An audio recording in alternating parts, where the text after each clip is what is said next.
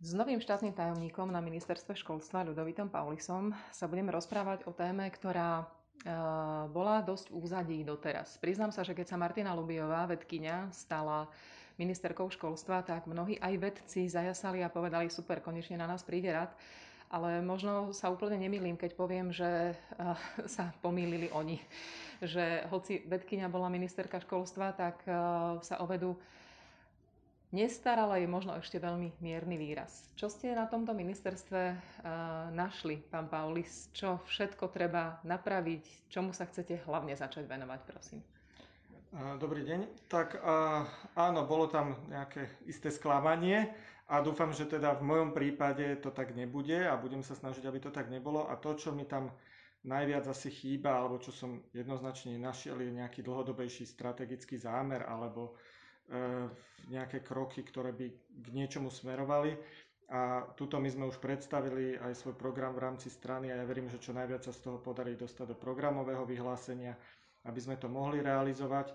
A síce, že tá, tá, tá podpora tej vedy má byť priamočiara za jasnými výstupmi, e, ktoré teda nejakým spôsobom aj zviditeľnia to Slovensko. Keď ho zviditeľnia, budú ľudia vidieť, že môžeme na tú vedu dávať viacej, že sa to oplatí a, a teraz do toho vhúpla ešte táto kríza, ktorá dvojnásobne ukazuje, že, že oplatí sa mať pripravené tie vedecké kapacity a oplatí sa do tej vedy investovať.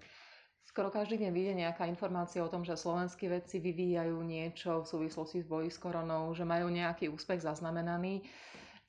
Na, z tejto strany je vlastne aj dobré, že majú možnosť preukázať, že naozaj sú čo platní a že naozaj sú výnimoční. Problém je vo financovaní asi najväčší, že ich brzdí to, že nemôžu aj to, čo by chceli. Uh, áno, presne tak. Uh, tá, je, je to obrovská šanca pre nich, len na druhej strane aj z, z našej strany teraz musia výjsť nejaké, nejaké kroky, ktoré tu tiež neboli, e, neboli pripravené E, ktoré, ktoré im umožnia tieto aktivity realizovať. Zatiaľ je to na úrovni takého nejakého nadšenia a využívania tých zdrojov, ktoré, ktoré majú e, k dispozícii. A teda ja som sa stretol aj e, s, s krízovým štábom Slovenskej akadémie vied, stretnem sa s krízovými štábmi najväčších teda univerzít tu na Slovensku. Pýtal som sa na to, čo ich teda trápi v tejto, v tejto oblasti, ako by sa to dalo podporiť a už teda túto v rámci e, spolupráce s našimi agentúrami, ktoré ministerstvo má, pracujeme na tom, aby veľmi rýchlo e, sme vedeli tie peniaze, ktoré, ktoré máme, rozdeliť na tieto projekty a, a prípadne e, pripraviť nejakú, nejakú špeciálnu výzvu na, na projekty, ktoré nám pomôžu, pomôžu buď bojovať s pandémiou COVID, alebo zmierňovať jej následky. Vy sám ste vedec.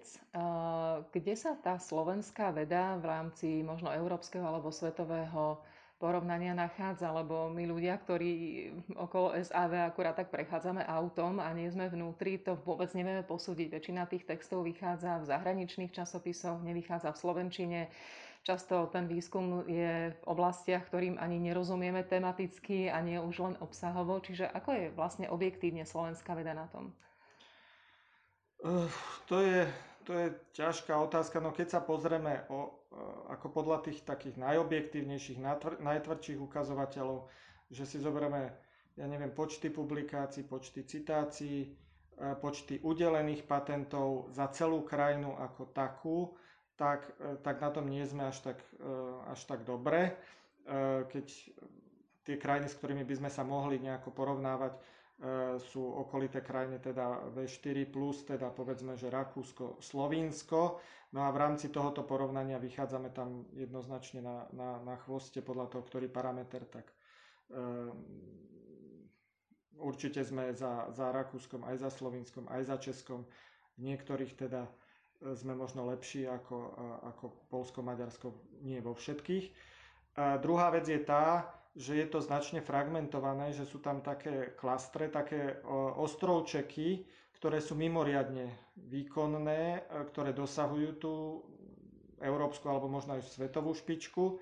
A, a teraz ide o to nastaviť to tak, aby práve tieto ostrovčeky sa mohli rozvíjať a, a mohli nejakým spôsobom rásť a inšpirovať ďalších a aby týchto ostrovčekov tam bolo viacej. Vieme o tom, že lekári odchádzajú zo Slovenska, že vzdelaní ľudia odchádzajú. Je to tak aj v prípade vedcov, že odchádzajú zo Slovenska a radšej robia tú vedu niekde v zahraničí, že tam majú teda väčšiu podporu?